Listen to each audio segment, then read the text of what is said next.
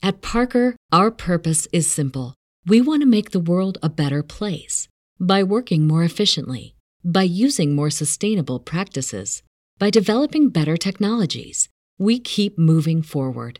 With each new idea, innovation, and partnership, we're one step closer to fulfilling our purpose every single day. To find out more, visit parker.com/purpose. Parker, engineering your success.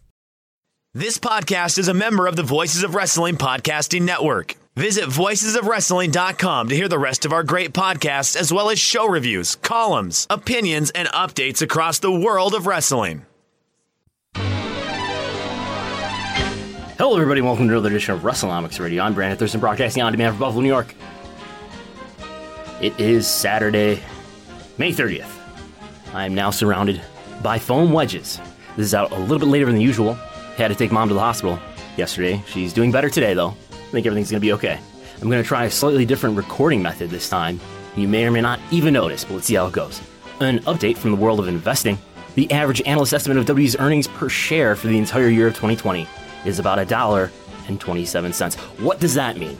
That implies that the net income. Wait, what's net income? Net income is a measure of profit. Basically, W's final profit after taxes. So the average analyst estimate of the EPS of $1.27, that implies a net income of, of $108 million for the year. If that pans out, if that becomes true at the end of 2020, then WWE will have set its all time record for net income on an annual basis. And yes, in case you forgot, this comes at a time when no other wrestling company is making cuts, and WWE is. WWE laid off on April 15th a number of talent, furloughed a number of employees, laid off a number of employees, in fact, there was news coming out from the Wrestling Observer newsletter this week that Bushiroad has cut salaries of executives but have laid off no one. Bushiroad Road is the parent company of New Japan Pro Wrestling and of Stardom. Directors of Bushiroad and their group companies, according to the Observer, would have pay cut from 15% to 95%. Somewhere in that range, depending on the person, for the five month period covering May through September. Advertising is being cut, but employee salaries and bonuses are not. Dave Meltzer the Wrestling Observer writes that New Japan Pro Wrestling will start returning to live events soon if they're able to do shows with uh, fans in attendance, or they may do empty arena shows. In fact, I wrote, wrote some 5,000, 6,000 words uh, in the past week looking at the number of COVID 19 cases in areas where pro wrestling is prevalent, like the United States, Florida, the Florida counties of Duval and Orange County, uh, which is where Jacksonville and Orlando is, where WWE and AEW are running. Mexico, where of course CMLL and AAA live, and Japan, where a number of Japanese companies run. And I don't know if people really understand uh, the, just what's going on as far as COVID 19 throughout the world and in the, the, particular areas where pro wrestling is popular, or if they just think that, that testing explains away it all, or if the issue is just too complicated to try to understand.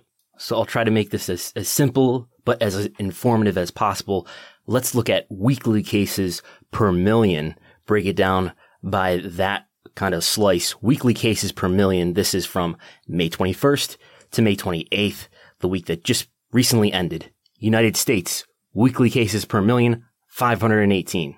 In Florida only, 271. In Mexico, 184. Japan, 2. I'll say it again. United States, 518. Florida, 271. Mexico, 184. Japan, 2 cases per million.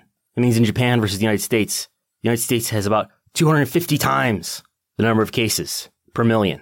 Now I know what you're thinking. The United States is doing a lot of testing. They are. That's true. But in the United States, we're still finding more positive cases per test than Japan, for example. In Japan, about every 16 or 17 tests returns a positive test. In the United States, about eight or nine tests. Every eight or nine returns one positive test. So the rate is higher for finding positive tests in the United States. And I admit I don't know whether one country is using one kind of test more than the other. Is testing more accurate in the United States than in Japan? If you know, tell me. But I don't have information that leads me to believe that testing is more accurate in the United States. And I don't have information that you know, leads me to believe that in Japan they're testing more people without a reason to suspect COVID which is something that could account for their higher rate if that were the case. But I don't know of information that leads me to believe that that's the case. But what's the big deal? Cases are starting to decline in the United States overall. Cases were starting to decline in Florida. Cases in Florida are still relatively high compared to Japan, even compared to Mexico. Over the last four weeks, though, weekly cases per million in Florida have not shown a consistent pattern of decline, as they've been bouncing back and forth weekly cases per million between 243, 241, 282, 271. Where am I getting this data from, by the way? The Florida data in particular, I'm getting from the Florida Department of Health, from the Florida COVID-19 dashboard, which you can find at floridahealth.gov. The national data for the US, Japan, and Mexico is coming from ourworldindata.org, which is ultimately getting its data from the European CDC, which ultimately gets its data from government sources. You can look into this for yourself and look at the data explanations that are on ourworldindata.org. I also got Tokyo information in particular from the Tokyo Metropolitan Government website. That's at metro.tokyo.lg.jp. And when you look at things at a more local level, Duval County and Orange County, Duval County is where Jacksonville is, Orange County is where Orlando is. Those cases are still on the rise. Now, they're not as high as they were in early April. That's when things peaked in those two Florida counties, where there were, eh, eh, for some days, over 40 cases per million. But now, both counties, Duval ahead of Orange, Duval, its seven day moving average in the high 20s cases per million. Orange County in the high teens cases per million and growing, both on a trajectory that's moving upward. Again, not as high as its peak in early April, but moving upward. Tokyo, on the other hand, its seven day moving average now at around one case per million, some days less than one case per million. That's way down from its peak in mid April of as many as 12 cases per million. And these are all daily stats that I'm looking at here. So Tokyo compared to the two counties where AEW and WWE are running, you've got between 20 and 30 times more cases per million on a daily basis. 20 to 30 times.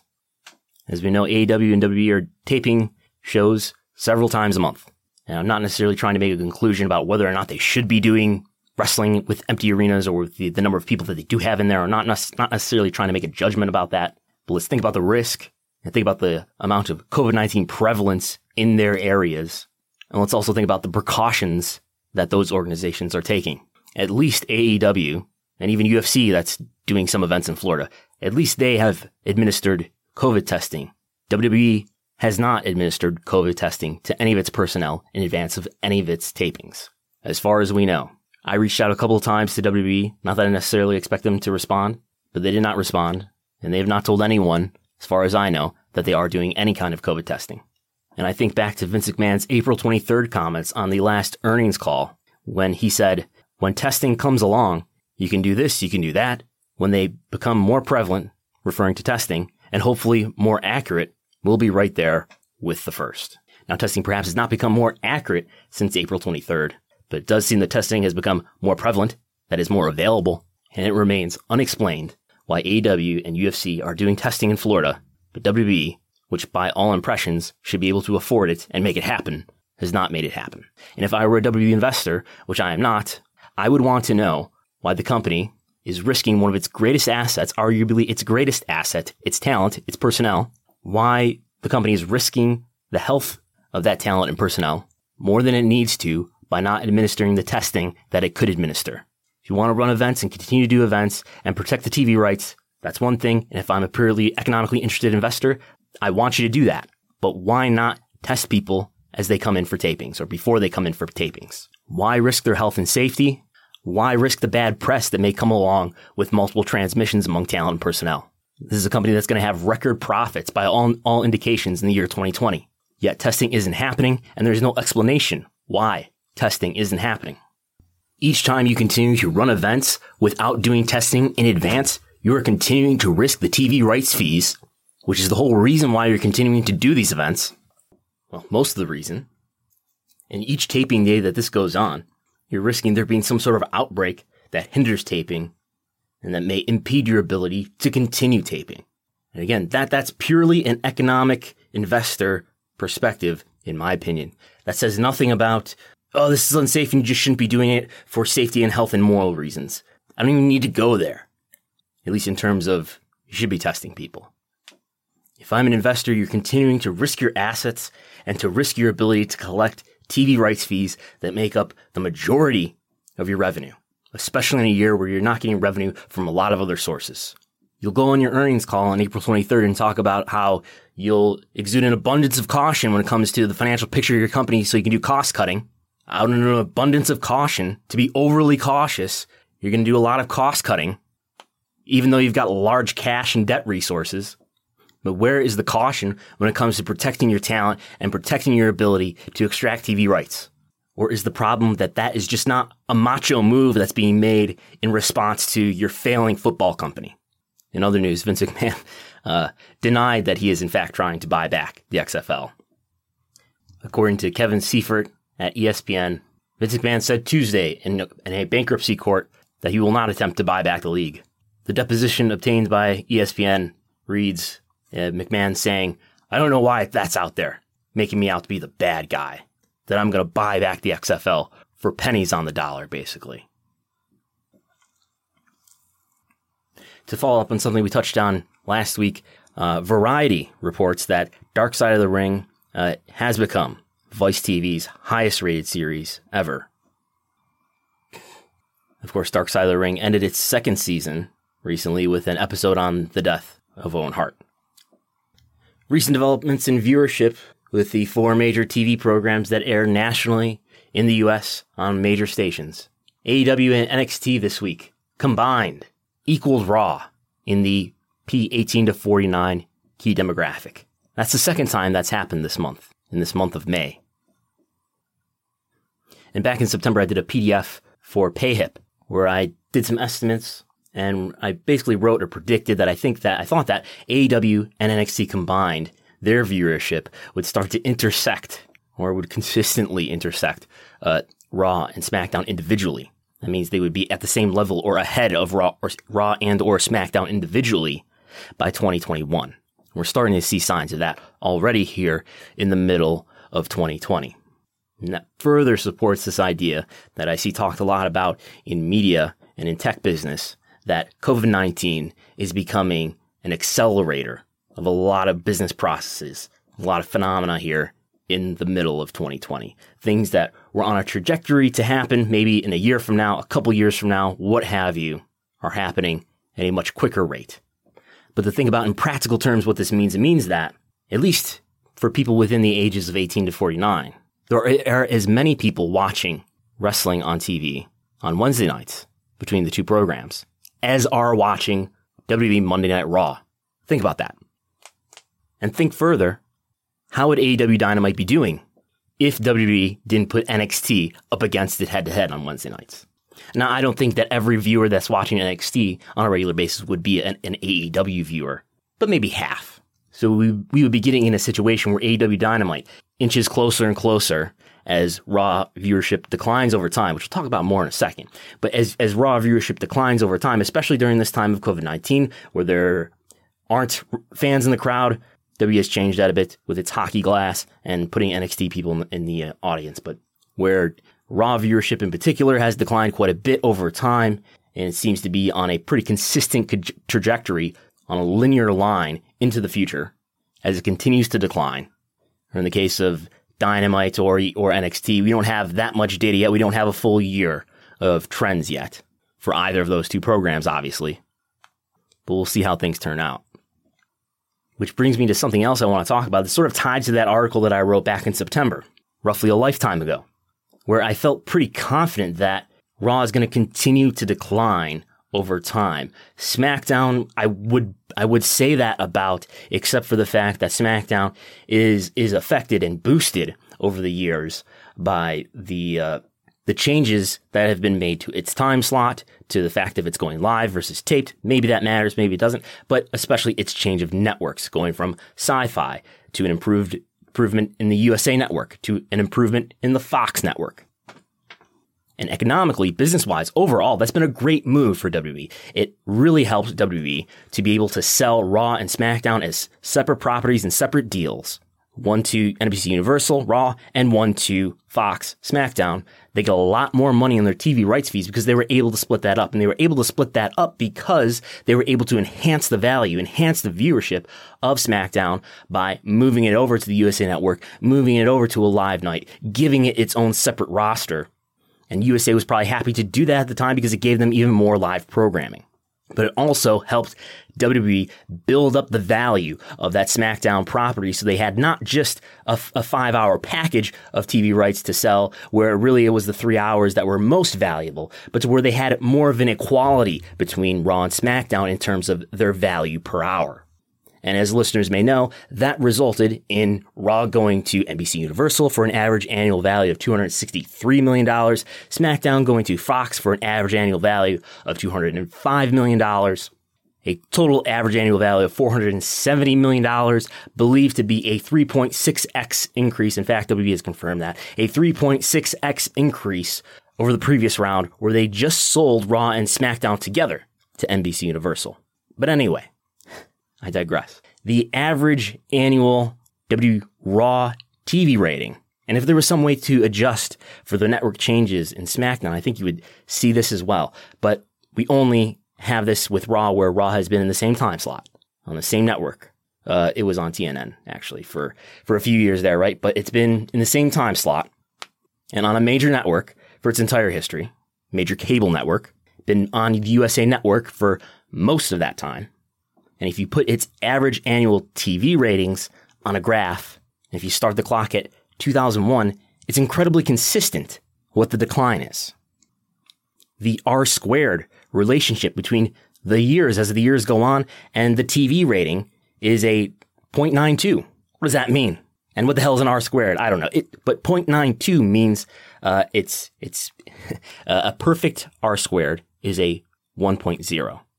A totally random relationship is a zero. A perfect negative relationship would be a negative 1.0. So again, from 2001 to 2019, we've got a 0.92, pretty close to a perfect relationship. I would call that a strong relationship. Now, if you start the clock a little bit later in the year of 2009, going 10 years out through 2019, you get a 0.96, a slightly stronger relationship between the time going by and the TV ratings moving.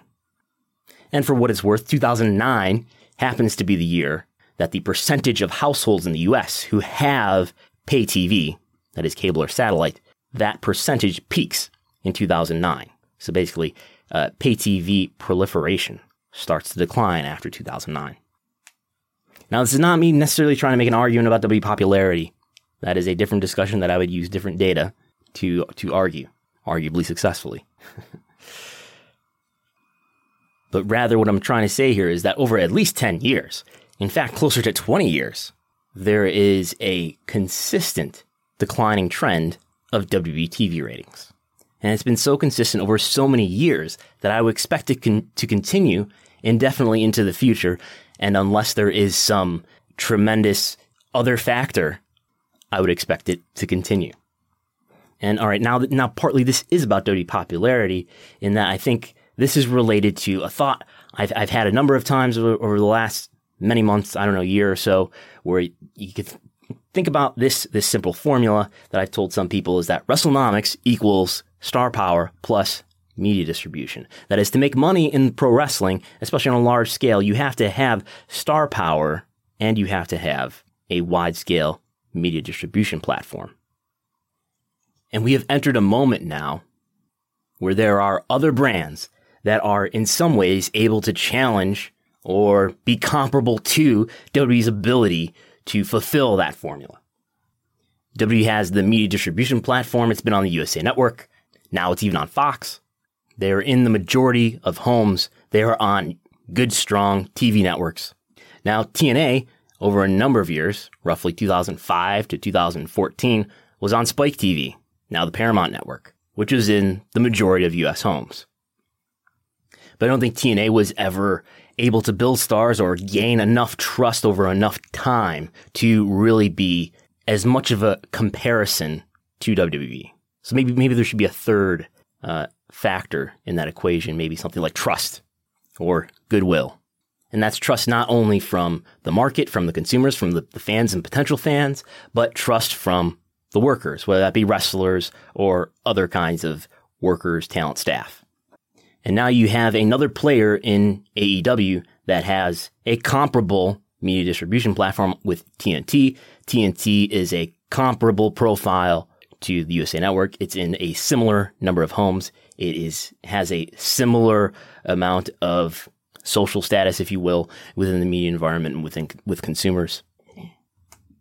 I would argue that W has demonstrated, especially over the last 10, 15 years, arguably 20 years, and increasingly so as we get toward the present, that WWE is unable to develop new stars.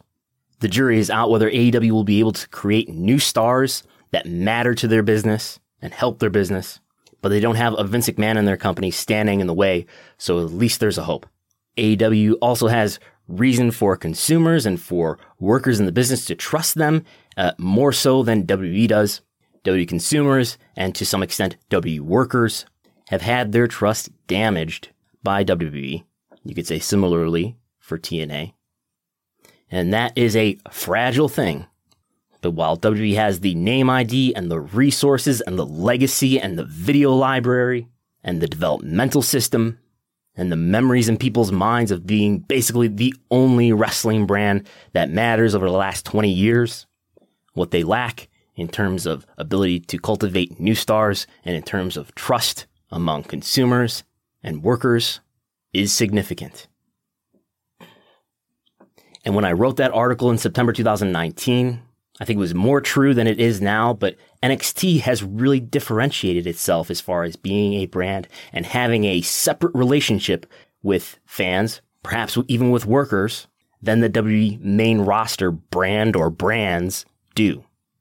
And I think that's diminished over, over time a bit since NXT has been on the USA Network two hours every week. But there is still, to this day, still a, a greater trust relationship between NXT and its audience and the main roster and its audience. And that, as well, is no small thing. What's the point? The point is, I don't see how, over time, when NXT is on the USA Network and AEW is on the TNT Network, how Raw and SmackDown, which do have going for them the long and great legacy, despite that, I don't see how, over a long enough timeline, that that that their leadership over NXT and AEW is sustainable in light of their inferior trust relationships with their consumers and their workers and their inferior ability to cultivate stars. And in and in the case of NXT, like AEW, I don't know if they're going to be able to cultivate stars that matter to their business, that matter to the economic life of their brand. But at least you've got Vince McMahon not in the way of cultivating stars in that brand, at least for now, which I strongly believe has been the key factor that has stood in the way of stars being created. So if you're NXT and you don't have Vince McMahon in your way, you've got a chance.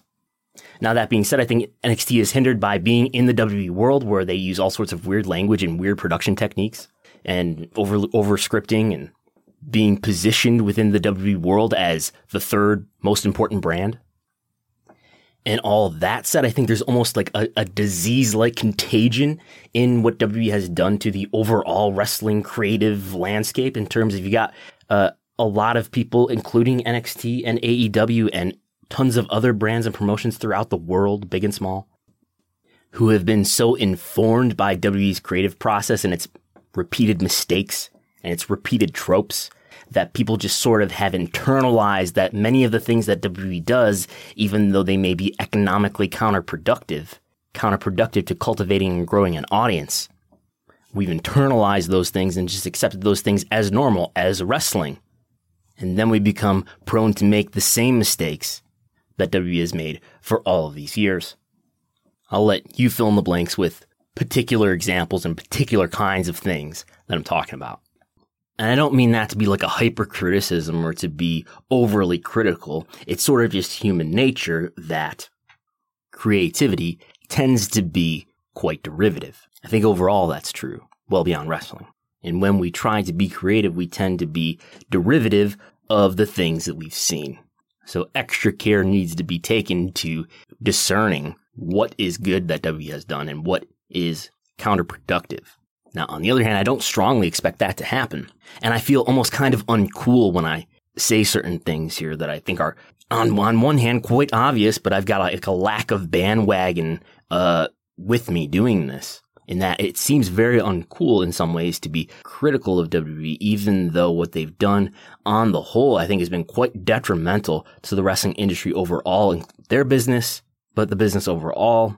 While at the same time that they're very successful and are going to be as profitable as they've ever been, more profitable than they've ever been this year.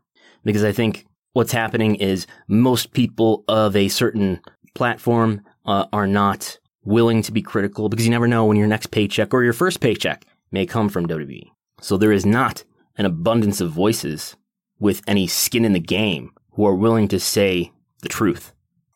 And that makes the sort of creative re- reflection and the discerning that needs to happen to weed out the good ideas from the bad ideas.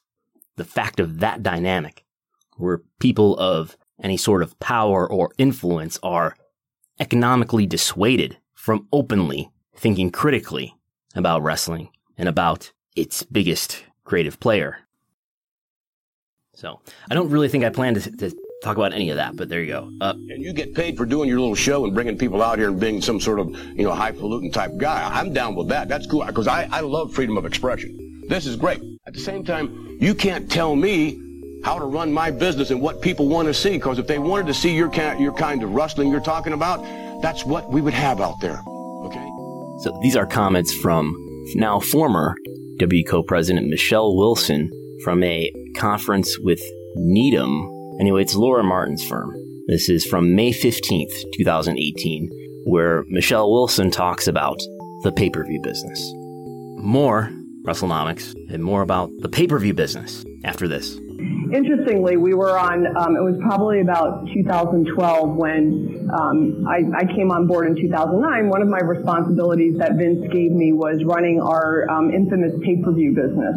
And um, much like Charlotte, I came from the NBA, I came from the world of tennis where um, the, the vernacular, even the business model of pay-per-view didn't exist. So of course, when I was given the responsibility to run pay-per-view, I'm like, what is pay-per-view? I don't even understand how it works. And so the very first pay-per-view I ordered was um, Royal Rumble in 2009, and I said, well, people pay you know 55, 60 dollars for this, um, and it's almost was almost a good thing that I didn't have too much knowledge about what the traditional business model was for WWE. So one of the things I would constantly ask Vince is, you know, this is the most valuable WWE content happens on this pay-per-view platform and yet um, it's priced, you know, relatively expensively. Um, and again, we're still in business with our partners and we love them. But as a consumer, you know, ordering on a remote and kind of the whole experience, I was like, well, how many of our fans are really watching pay-per-view? Our best content wasn't getting out there. So it really started this journey in 2012 of, of George Barrios, CFO, and who's co-president with me, of us really challenging and asking Vince, you know, what what do we need to be doing? What's kind of the next level for us? And the natural progress or the natural course was, well, let's launch a network like everybody else has. Let's launch a traditional linear ad supported network. And that was really the journey that we went on. The hard part was really the research and really digging deeper beyond kind of the traditional path, which I think Vince has been notorious for not just doing the traditional, but really looking at the future and what, what was lying ahead. And so we did a, a lot of research. And what the research told us was that while a traditional ad supported network might be logical, our WWE fans at the time were consuming five times as much content on digital platforms. They were on YouTube, they were Netflix subscribers, they were Hulu subscribers, and in 2012 that was pretty unheard of, but they were five times more likely to be consuming content that way. So for us it was light bulb went off. It was like, well, if that's the future, maybe that's the path that we should be going down. Now, the difficult part of it, your question being what was difficult, everything was difficult because there was literally, you know, there was no playbook for what we were doing other than Netflix and Hulu, which were video companies that started in that business. They weren't transforming a legacy pay-per-view business. They weren't in the linear television business. So for us, we were really going into uncharted territory. There were there were no um, other companies we could really look at and say, hey, this is how they did it. This is who they partnered with. This is what you're going to have to be prepared for. There was none of that. So it was, you know, um, George, myself, our team, and Vince really trying to figure out where to go. And so I would say not having the, not knowing what to do. So the, the very first thing were all of the conversations for any companies who are trying to launch now you know, what is the value proposition? What content will go there? And how are you going to price it? I mean, those were the things that we spent the most time talking about. Yeah. And figuring that out and making sure that it was right for our fan base was really what we spent our time on. And again, we didn't have a crystal ball to say this was the right answer, but we made that decision to say, you know, 9.99 was a logical price point. We created chants around it, maybe not quite as popular as the Woo, but you know, our fans were chanting 9.99, and they understood that the best content that we created, it was a new tier. It was available at an affordable price on the WWE network. So again, having the right proposition was really what we spent our most time on initially in the first phase. And again, it was was not easy. It was a lot of long debates without a playbook. Well, and one of the things about digital is they get to market fast and then they iterate. You guys did what I would call the old media world, which is you figure it all out ahead of time, which costs you extra time. But you really haven't iterated. It's been nine ninety nine the whole time. You keep adding more library content to the to the mix and more original content. Exactly. But but I think I would guess that was in the playbook right when you launched. Like probably it isn't that iterative other than maybe the type of content you're making is now more focused based on what the data you're getting is. More data analysts for sure. Yeah, we've done, obviously, I mean, that was one of the, um, probably the other challenges was being prepared for the data side yeah. of what this brought to all of us is at WWE. We had one, literally one data scientist when we launched the WWE network. And now we had all this data coming in. If you fast forward, we now have a team of over 30 data scientists that help us understand what are the subscribers watching, how do we target them, how do we segment them, what, how do we recommend other programming. So the data has certainly um, changed how we market and how we promote the network. But yes, I mean, we one of the things that I think WWE is great about is consistency in our business strategy, consistency in how we communicate to our fan base. So we feel um, until our entire kind of available market who could buy the WWE network understands what it is and understands the price point, it's mm-hmm. better to keep it simple. Yeah, rather than iterating. So there's Michelle Wilson, the former co-president of WWE, who was apparently fired I think I think we know that she's fired based on the fact that she's getting severance. Uh, on January 30th, 2020, along with other co-president George Barrios, there's Michelle Wilson talking about the infamous pay-per-view business. So it seems like her view was that consider that you've got pay-per-views here, which is your most premium content. These are the events that everything builds to, where the payoffs are, where the matches that you hype up on TV are happening. The biggest matches of the year happen on your pay-per-view events. So the thought was, well, Let's say you've got multiple millions of people watching on television in the US.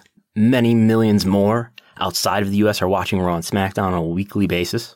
But you've only got a few hundred thousand buying most pay per views. Uh, the WrestleMania each year does about a million pay per views. We're talking pre network we're building up to that. But your B pay per views doing two, 300,000, bigger pay per views doing a few more, and then maxing out around a million for WrestleMania.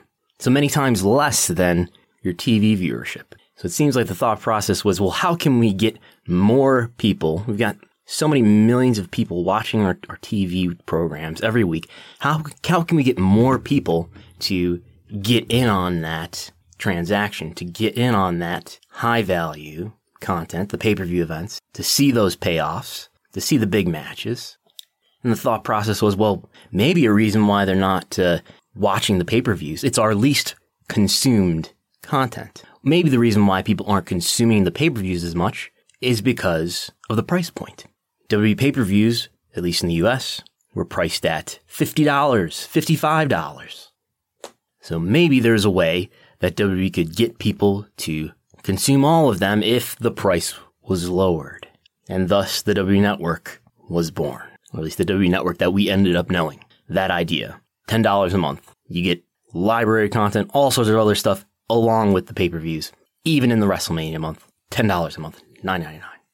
And I bring this up now, again, because we've learned the news uh, through the Wrestling Observer newsletter that it looks like pay-per-view buys for AEW's pay-per-view, Double or Nothing, has done over 100,000 buys again. So 100,000 buys is not much by the WWE scale, particularly the pre-network WWE scale. But for a non-WWE company, that's pretty good. And that's in the range of what AEW pay-per-views have done in the past.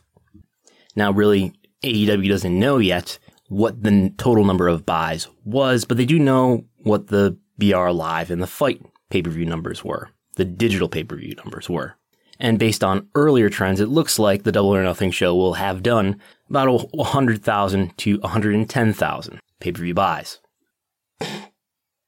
So Meltzer and the Observer is reporting that Double or Nothing did about 100,000 to 110,000, or if cable trends hold up, 115 to 120,000 buys, which would roughly equal the final numbers for the first Double or Nothing last year, 2019. Price point for this pay-per-view, $50. Each AEW pay-per-view has been a $50 price point. So again, I think this supports this idea that in hindsight, in 2014 when WWE launched the W Network, pay-per-view was not dead. Pay-per-view is still very lucrative for UFC. Pay-per-view is still very lucrative for major boxing events. And considering the immense cost of launching the W Network, pay-per-view is probably still the optimal way to monetize major wrestling events. And I've been thinking lately, as much as it would perpetuate a lot of anecdotes about how people are dissatisfied with the change, I think it would be in the best interest of the industry overall, not just WWE, but particularly the in- industry overall, if WWE took most of its pay per view events, or at least the key ones, the biggest ones, off of the W network sooner rather than later and put them back onto a a la carte type of price point, type of offering, where those events are being charged at least $50 for. That's best for WWE because it makes WWE more profitable because they'll still have a WWE network that they, can, that they can make money from. There will still be some sort of subscriber base, probably in the hundreds of thousands, who will keep WWE for the library, if nothing else. And as much as it may create some customer upheaval, it may turn some people off, money generated from pay per view, or at least in WWE's case, it's probably just going to be a pay per view rights deal where they sell the pay per views to someone else who then sells them or monetizes them in some way whether that's Peacock or ESPN Plus or some other major streaming player. But it's the best thing for the industry overall because the sooner that the wrestling consumer base gets reaccustomed and reintroduced to the idea that major peak wrestling events are worth more than $10, the more, the easier it will be for other players in the industry. So this part not necessarily in W's interest, but the easier it will be for other players in the industry to create events that are sustainable and profitable. Because WB for the last six years has been teaching the consumer base that major events are worth at most $10. And as much as some people will go kicking and screaming or may just outright refuse to enter into a different kind of transaction, reverting to the pay-per-view model, all things, all things considered, in hindsight, would be the healthier thing financially for WWE and would allow any other wrestling company a better shot at making more money and making more profitable events overall. Now, to go back, this all would have worked out fine if the W Network had been subscribed to by three to four million people, which is what WWE projected as they were rolling out the network in 2014. And it makes some sense. I mean, look at other streaming services, look at Netflix, and then numerous other major streaming players that have emerged in the last couple of years. They've got tens of millions of subscribers. As we stand here today, Netflix has well over 100 million subscribers. So surely it's the, the reason that W Network could, could capture a small percentage of those. And as Michelle Wilson noted in the clip that we just listened to, she, they found in some sort of study that they did apparently that WB fans tended to be the kinds of people who were more likely to subscribe to over the top streaming services like Netflix and Hulu. So this all would have worked out fine if pro wrestling would have functioned more like normal, regular, mainstream entertainment. But as much as people in WWE have messaged it as such, wrestling is not just entertainment in the way that movies and TV are, the way the movies and TV shows that are on Netflix are, or on Hulu. Wrestling is more like a sport. And I mean that economically, not just in what, what I personally prefer out of it. It functions economically as this strange medium that overlaps this space between scripted entertainment, yes, but also live sports. And there is nothing else in the world that is like it. And part of the lesson of the W Network, I think, teaches us that if you overly analogize wrestling to be entertainment and don't account for the ways in which it functions in society and economics like a sport, the results may not turn out the way you expect them to. And those three to four million subscribers who you expected to subscribe to the WWE network may never show up. And they didn't. And they're not going to. Now your questions. We have uh, two questions here from Mark and from Ricardo that are similar in some ways, so I'll read them back to back here. From Mark, do you think there's a certain point where ratings and viewership drop enough to where Vince is forced out by investors or the TV companies? Or is this going to be the Titanic where he goes down with the whole ship? Forced out, Mark means, as in the head of creative. Obviously, he'll never sell. Ricardo also asks, with Triple H reportedly getting a demotion within the company, despite no reason given on why it occurred or what his personal response was to it, and recent W ratings decreasing every year, has the WWE as a whole given investors confidence on how Vince slash creative runs forward? So one major point on uh, what uh, uh, uh, something that I think that needs to be talked about uh, in both of those questions is I don't think the vast majority of the investors know or care or understand the dynamics of Vince McMahon as head of creative, what it means to the company. I think they they value it. In fact, they don't recognize it as a problem.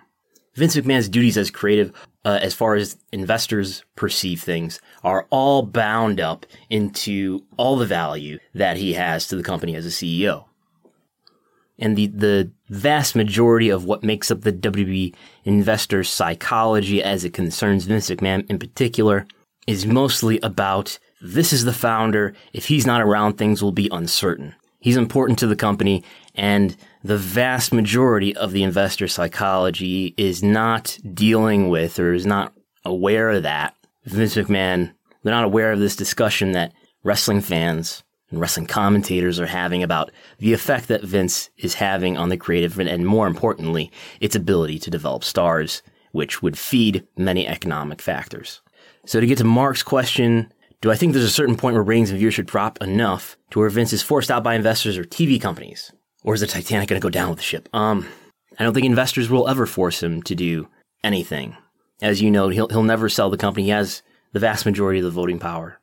I don't see the, the TV networks either recognizing the key problem. I think they, the TV networks are run by people who aren't necessarily wrestling fans. And I think the TV networks may or may, may already do ask for certain things and try to find ways that the programs can be spruced up and viewership can be enhanced. I think they probably do that all the time. But are they going to ask that the CEO step away from the creative aspects of his company? I doubt it. I don't, I don't know that they could without harming, I guess, the relationship between the content producer WB and, and the TV network. So I, so I don't see that happening. At least not until the issues around Vince and creative become more of like a a mainstream thing that's talked about, which seems hard to imagine. And on to Ricardo's question Has WWE as a whole given investors confidence with how Vince slash creative runs uh, moving forward? And I think that's kind of similar. I don't think investors are watching so closely or thinking about how Vince is, how is Vince good at, at, creative? Is he good as a booker or whatever? Or was Triple H really better? I don't think the vast majority of the investor psychology is discerning that. But but I do think investors feel fairly confident in the company because this is a company that, uh, if you're an investor, you want the company to be, to be as profitable as possible. And what's going to assure WWE's financial picture is whether or not it's going to get its TV rights fees throughout the this coronavirus period. And it looks by all indications that they will.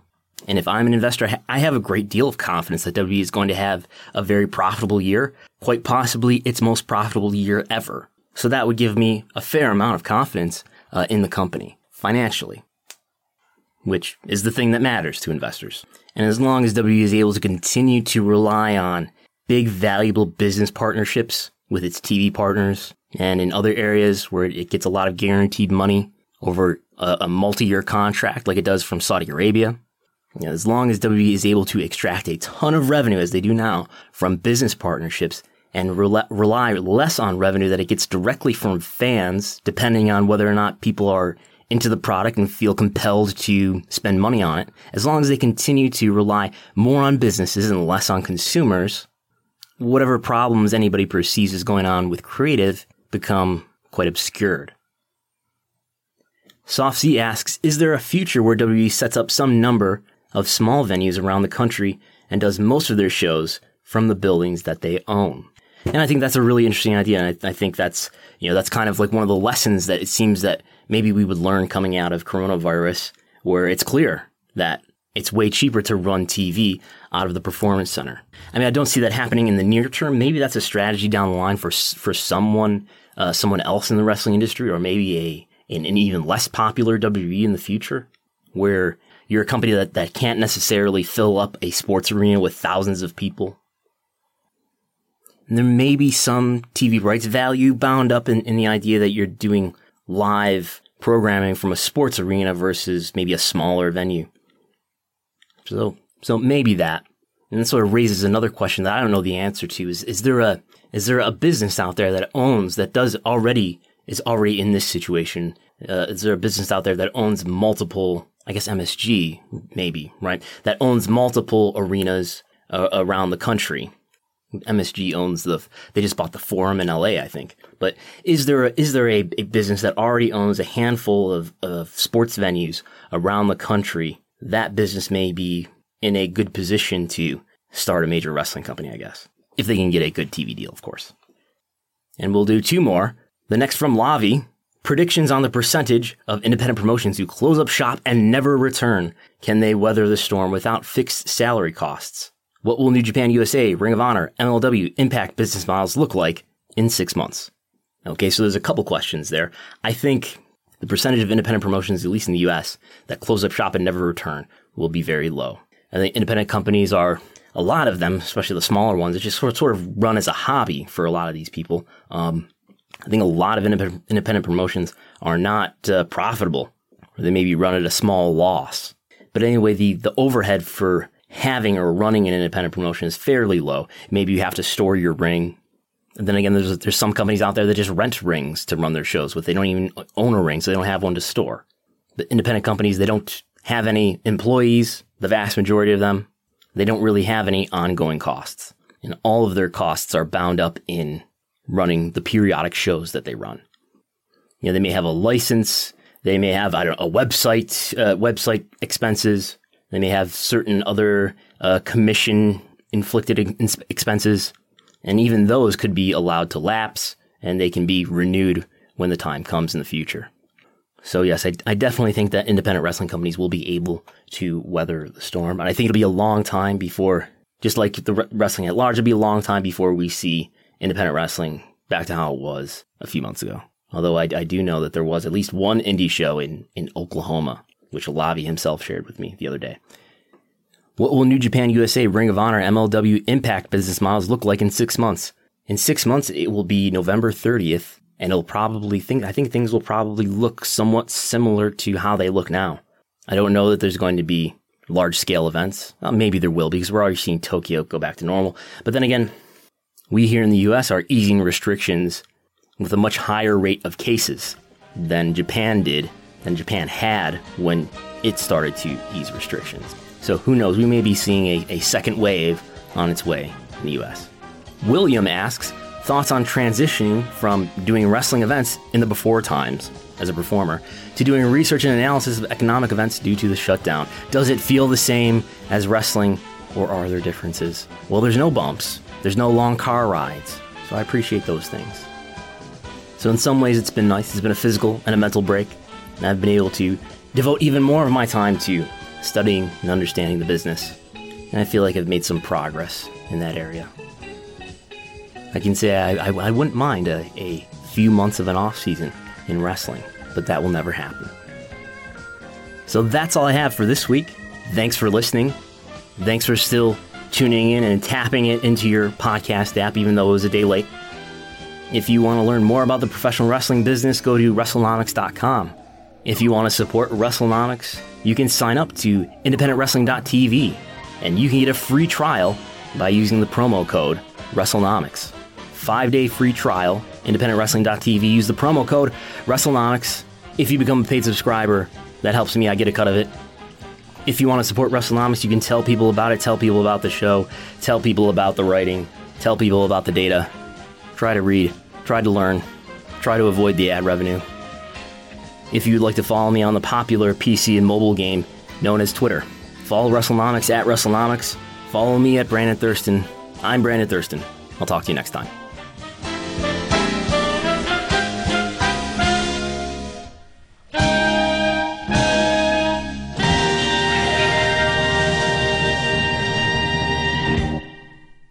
At Parker, our purpose is simple. We want to make the world a better place by working more efficiently, by using more sustainable practices, by developing better technologies. We keep moving forward. With each new idea, innovation, and partnership, we're one step closer to fulfilling our purpose every single day. To find out more, visit parker.com/purpose. Parker, engineering your success.